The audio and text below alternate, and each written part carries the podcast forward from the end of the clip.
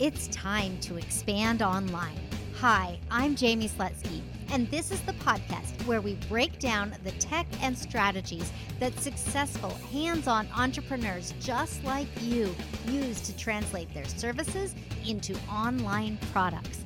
There is no fluff. There is no overwhelm. There is no shame. Let's get to it. It's time for you to expand online. Welcome to the Expand Online Podcast. I'm your host, Jaime Slutzky, and this is episode number one hundred eighty-two. It is also the kickoff of our August Teacher Series. I know it's coming out at the end of July, but it is our August Teacher Series here in twenty twenty-one. The idea behind the teacher series is to showcase teachers who have already expanded online, what they're doing, why they chose to make those decisions, and all that fun stuff. This episode is with Stephanie Chevalier, who is doing some really cool things out of her home in Baltimore, Maryland. Listen in, and I would love to get your feedback on this episode and the entire series. So send me a message over on Instagram. I'm at Jaime Slutzky. And as always, book a call with me, call with jaime dot com, so that we can connect about you and your goals and what you enjoy in the podcast and what you're hoping to learn and how you are expanding online. So book that call. The link is in the show notes. And now let's get into my conversation with Stephanie. Stephanie, welcome to the Expand Online Podcast. I am super excited to share your successes in expanding online and really jumping into teaching in this mains.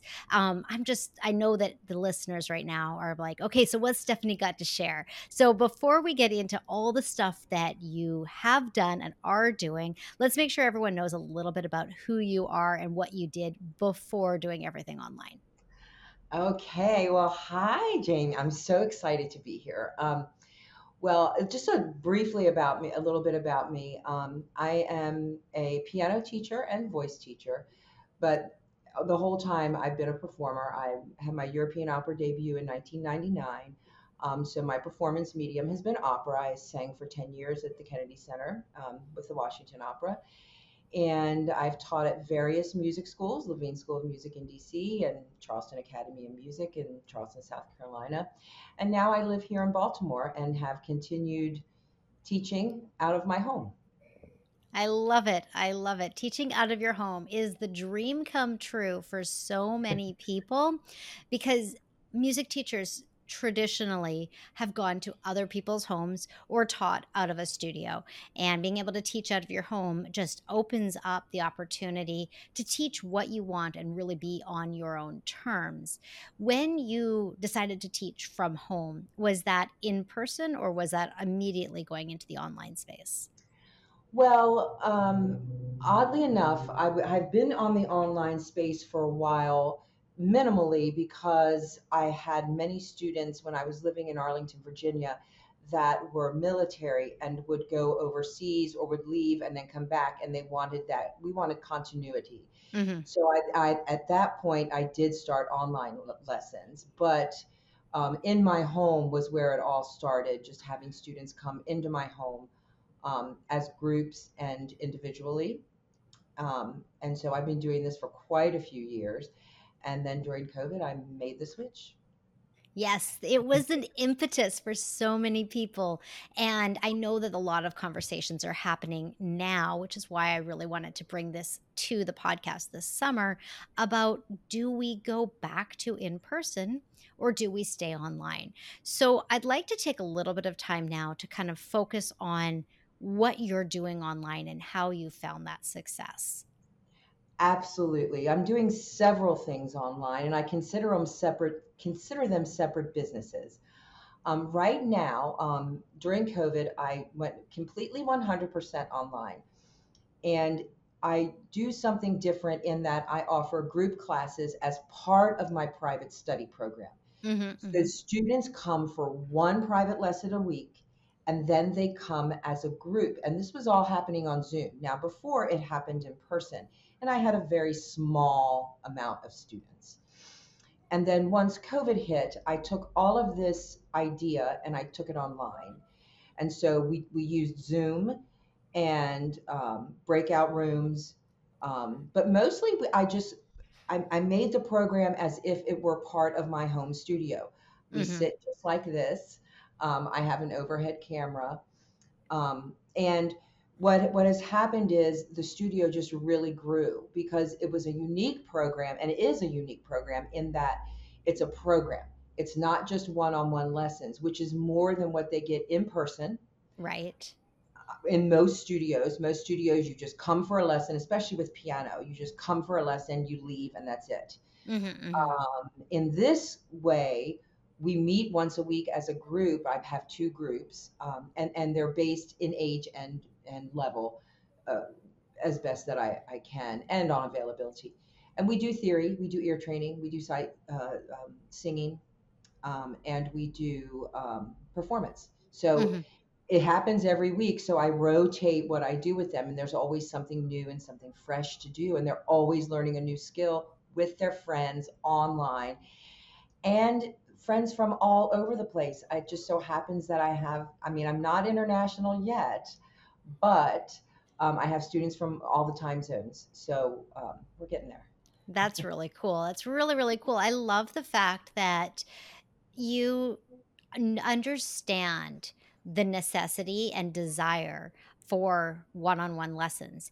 And you also appreciate and express to your families, your students, how valuable the group programming is. And you know me, I am all about the group programming. I yes. think that that is such a huge, valuable component of what we can offer in the online space, that when you have the opportunity to provide your students instruction through multiple disciplines and in multiple environments, they're going to be a more well-rounded student and be able to take their learnings further into their future. I mean, if Absolutely. you are able to perform inside of, in front of your cohort, your, your small yes. group, you're going to be more likely to stand up and say, I'm ready for this solo, or to go and do an audition, or whatever it might be. We're, we're instilling these values into, into the students. I love that. It's wonderful. You, yeah. Yeah. It's great. So you said there's two things, and you call them separate. Yes. Was that one of them, or was that just that two was, different- That's one of them. And I also, not only do we do those things, but we do a coffee shop once a month. And we do recitals. So this is a whole program that I have as my private Chevalier Musique program. Um, and so that's one part.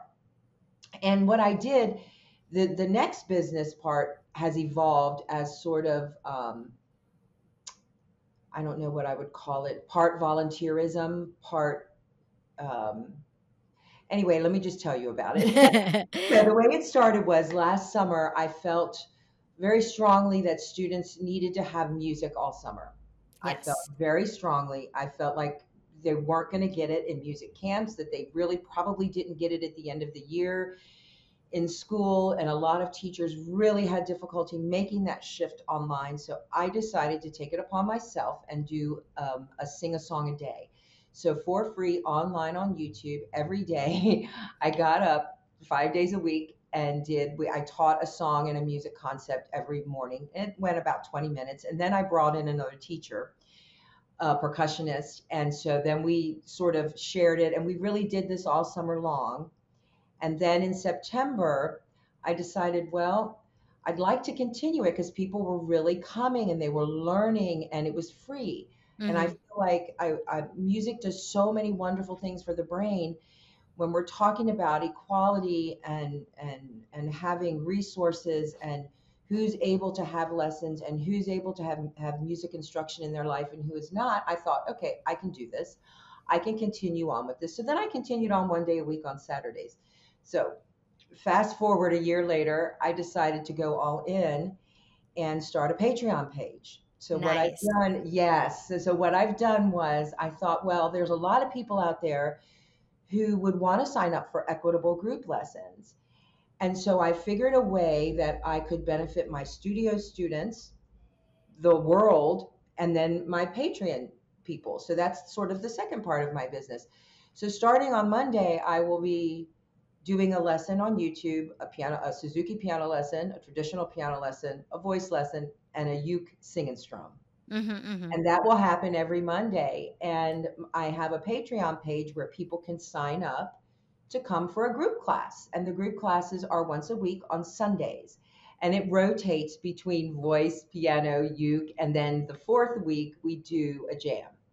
Oh, nice. So people can come and do this for a much, much reduced fee. I mean, it's nominal.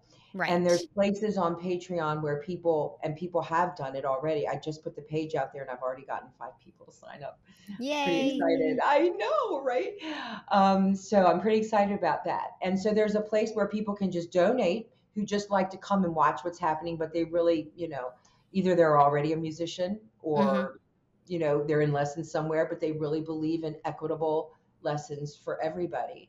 Um, not just for the music world, but for what it does to children's brains um, in math and science and and all aspects of their learning. So, yeah, yeah. I'm pretty excited about this second half. Yeah. Yeah. You know, I one of my favorite things to talk about is what we can use the resources that are available to us in the online space, what we can use them for. And you have just talked about a vast number of resources. You've talked about using YouTube to get content out there, to get your face in front of people all over the country and around the world, um, and for them to get education from you for free. And then you've talked about the ability for people to get that next level without coming in and paying for one of your group programs or private lessons. They're getting the opportunity to learn in a way that is financially viable and fun. And I think yes. that we always have to combine the fun. And I think that Patreon is, it's kind of like a sweet spot because it's a membership site, but it's a membership site light because you don't, as Stephanie, have to do a whole lot to get it going. You no. just set it up, you have a link, and you can say, here. Yes, it, it really was. It was really easy to set up. Well, it wasn't easy for me because I was very, I would, if you look at it, if you look at my Patreon page, you're going to be like, oh my gosh. So I actually wrote paragraphs on each class that I'm doing so that people knew what they were going to be getting and what to expect. And I, I was really hopeful that maybe families would sign up and and join multiple. And one of the other things that Patreon does is they have what's called the Discord community. Uh-huh. And so you can have, I can have a server, I have a server there where my students come on and only my students are allowed in. It's very safe. Mm-hmm. Um, it's a place where for my three-year-olds, I can read them Penny and the Piano. Um, and that lives there. Um, I can, you know, do little things like this. And you also can do workshops on Patreon. Yes. Um, all sorts of cool things. And then yesterday, it was interesting. Yesterday, I had a little workshop with Marco Polo because I do use Marco Polo a lot. Um, and Marco Polo has, um, I think they're called rooms or something, but they have a thing now where you can actually have a class that is pre-recorded on YouTube. And then you can come in and talk about it to your people and then roll the YouTube. It's like a can, it's a class, but you, it, it's, um, they get that experience of having you there personally. And then I have to look more into it, but it looks very interesting too. Yes, all of these pieces of software are coming up with new things. One yeah. of the biggest benefits of Marco Polo is that it sits on your phone. Yes. And you know, like that, that's really big. So if you haven't checked out Marco Polo yet, I will have a link to it for both the App Store, uh, the Apple App Store and the Google Play Store so that you guys can take a look at that app. You can start with it for free, which, I mean, that's all I've got. I don't need the paid one to be able to take advantage of what's available Absolutely. in there. Yeah. I even use it as for, like, if somebody has to cancel, um, nine, I, I just don't have time in my schedule um, to put, you know, I don't have an hour sitting around anywhere. I just don't. So um, if somebody has to cancel and I can't have a place for them, we will do an asynchronous lesson with Marco Polo, and the sound is incredible. And the good thing about that is they have it. They can replay it and replay it. And um, so it's kind of, it's, Marco Polo has been a really good tool for my studio. I love that. I love that. Yes, absolutely. And there are a lot of different tools if we want to look outside the box. If we want to say, okay, other than Zoom, what else can I use? I mean, there are so many tools, and new ones are coming on deck every single day. And I mean, like, one of the tools that I use in my business is called Hello Audio, which is a tool that allows for private podcast feeds, as well as my public podcast being on their platform. So what I can do is, if I had a student that only wanted asynchronous lessons, and they wanted to listen to them from their phone, from their podcast app, I could put all of my recordings for them, they're all audio recordings, mm-hmm. into a podcast feed, and it would drop into their podcast app every single week. And they're the only subscriber. It's not like that's I'm creating Marco, that. That's what Marco Polo is doing now. It's very similar. It's kind of cool. You'll have to check it out. Yes, absolutely. Or something like that. Um, oh, yeah. yeah. It, it sounds exact, almost exactly like that.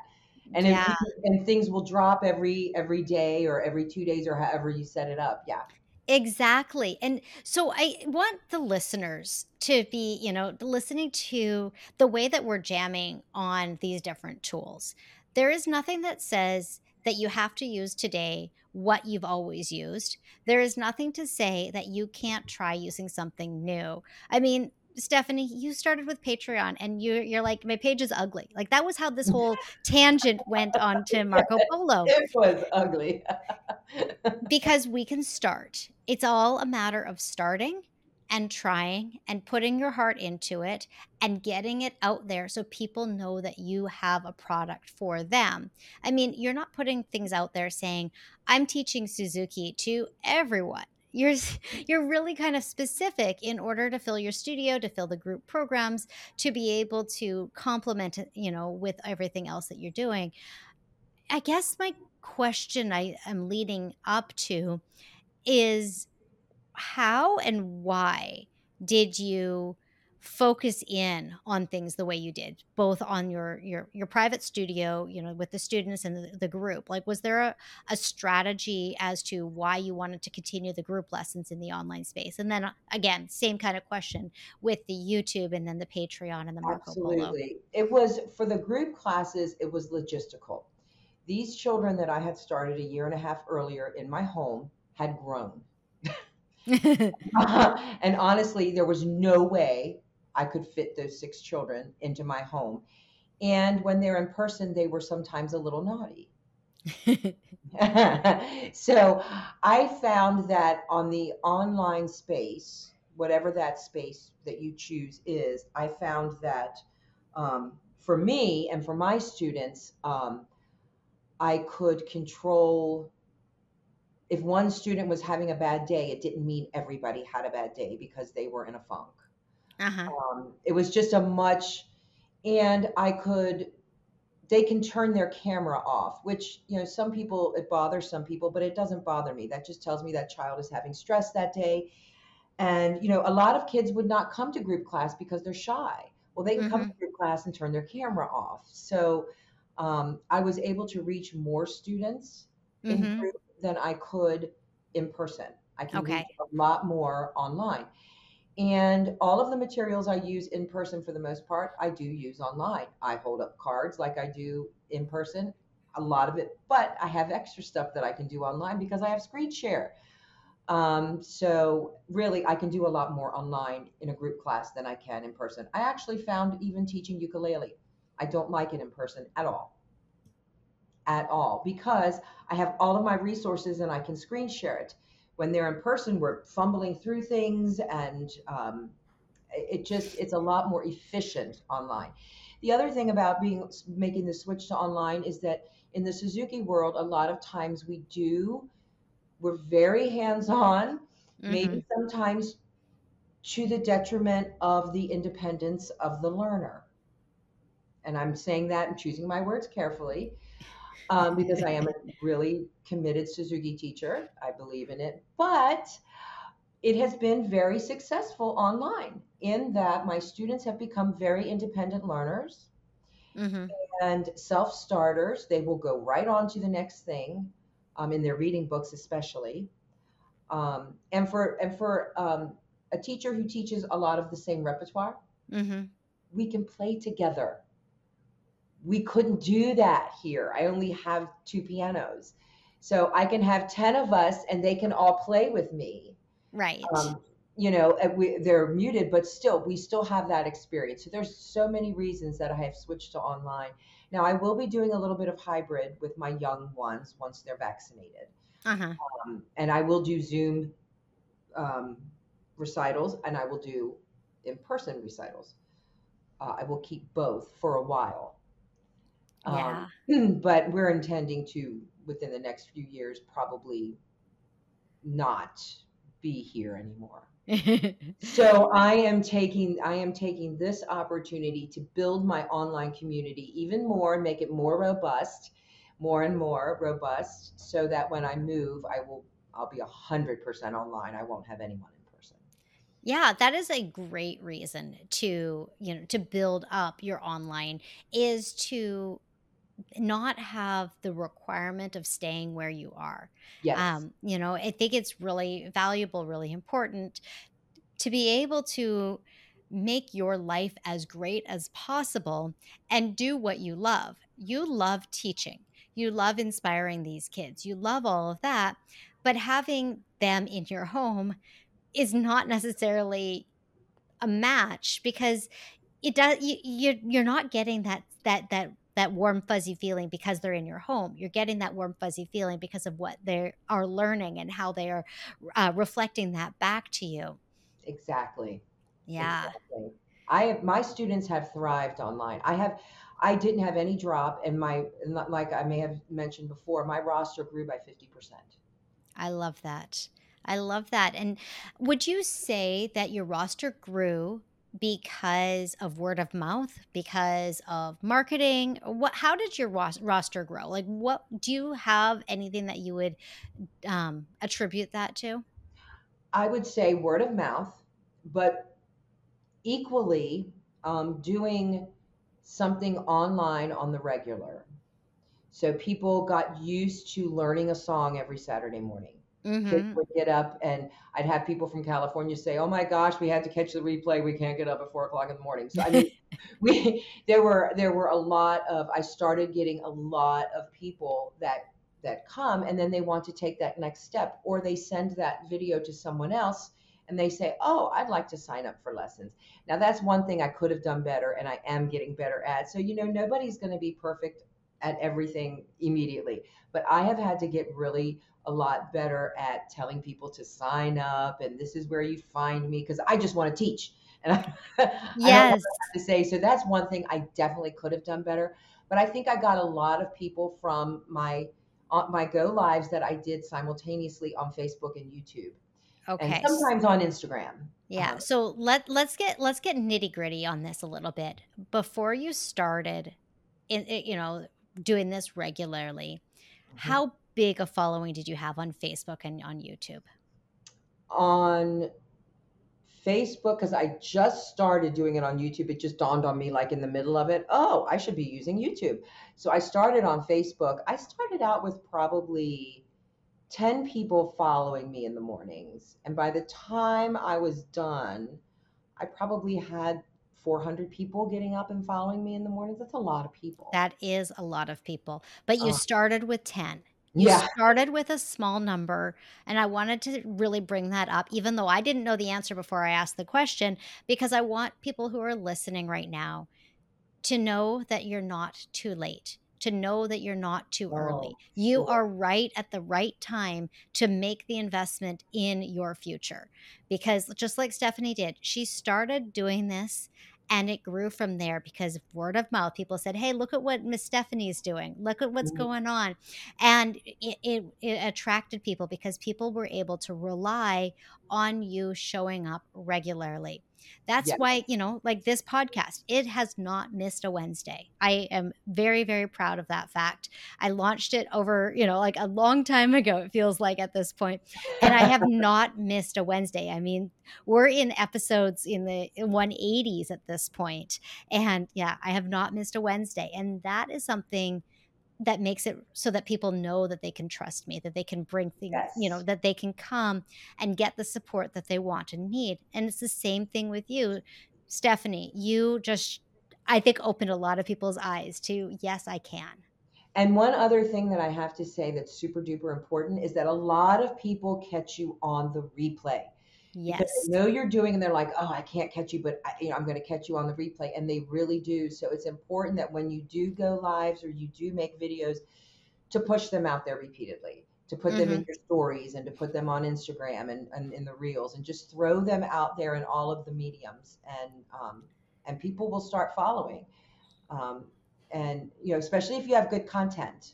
Yes. Yes. And I mean, I know, I mean, you said that you're, it dawned on you that you could start doing this on YouTube. Were you able to go live on YouTube, or, or the, is that the replay?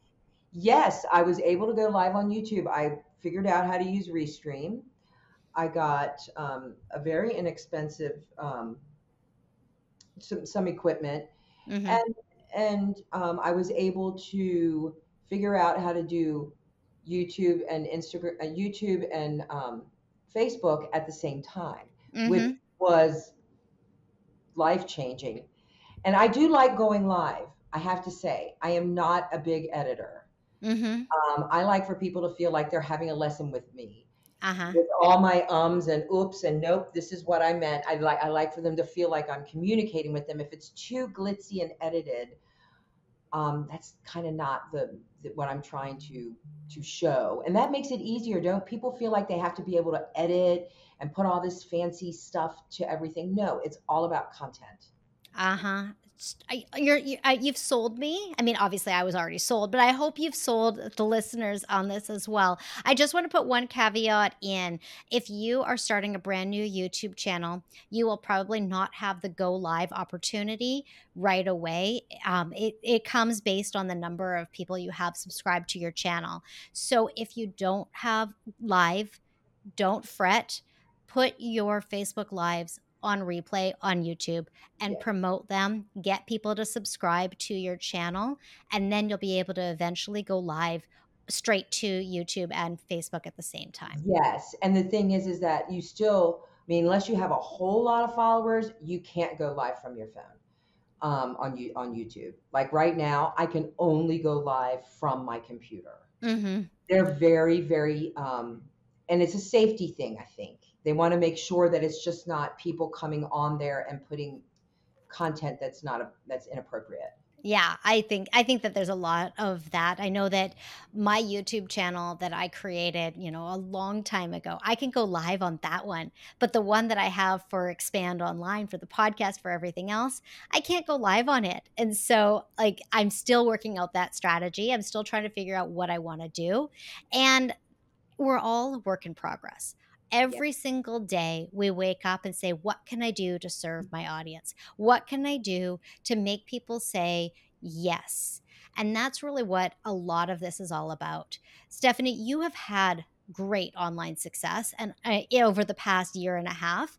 And I know that it's going to continue because you've got your heart in it. You've got your mind in it. And you wake up every day with the expectation of providing value to your audience, as well as your students, as well as your Patreon patrons, everybody. I mean, I think that that is really where I want to wrap things up, is just, you know, to provide inspiration for listeners right now that we can do it. So if you have any parting guidance or words of wisdom that you can share with the audience, I know that they'd love to hear it.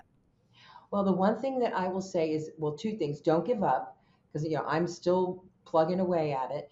And the other thing is that you can do two things at once. You can continue to teach in person while you're building your online presence. It doesn't have to be all or nothing. And then when you get a certain amount online, you start switching or do what you need to do, but you can do two things at once. You know, you don't need to just quit your job and all of a sudden do everything online. I say, you know, switch a little bit gently. I love that. I think that is the best way to wrap up this episode. Thank you, Stephanie, so much for coming on the Expand Online podcast. I'm going to have links so people can check out your stuff. It's all in the show notes. But again, I just, from the bottom of my heart, thank you for showing up and sharing all of this wisdom today. You're welcome. Thanks for having me.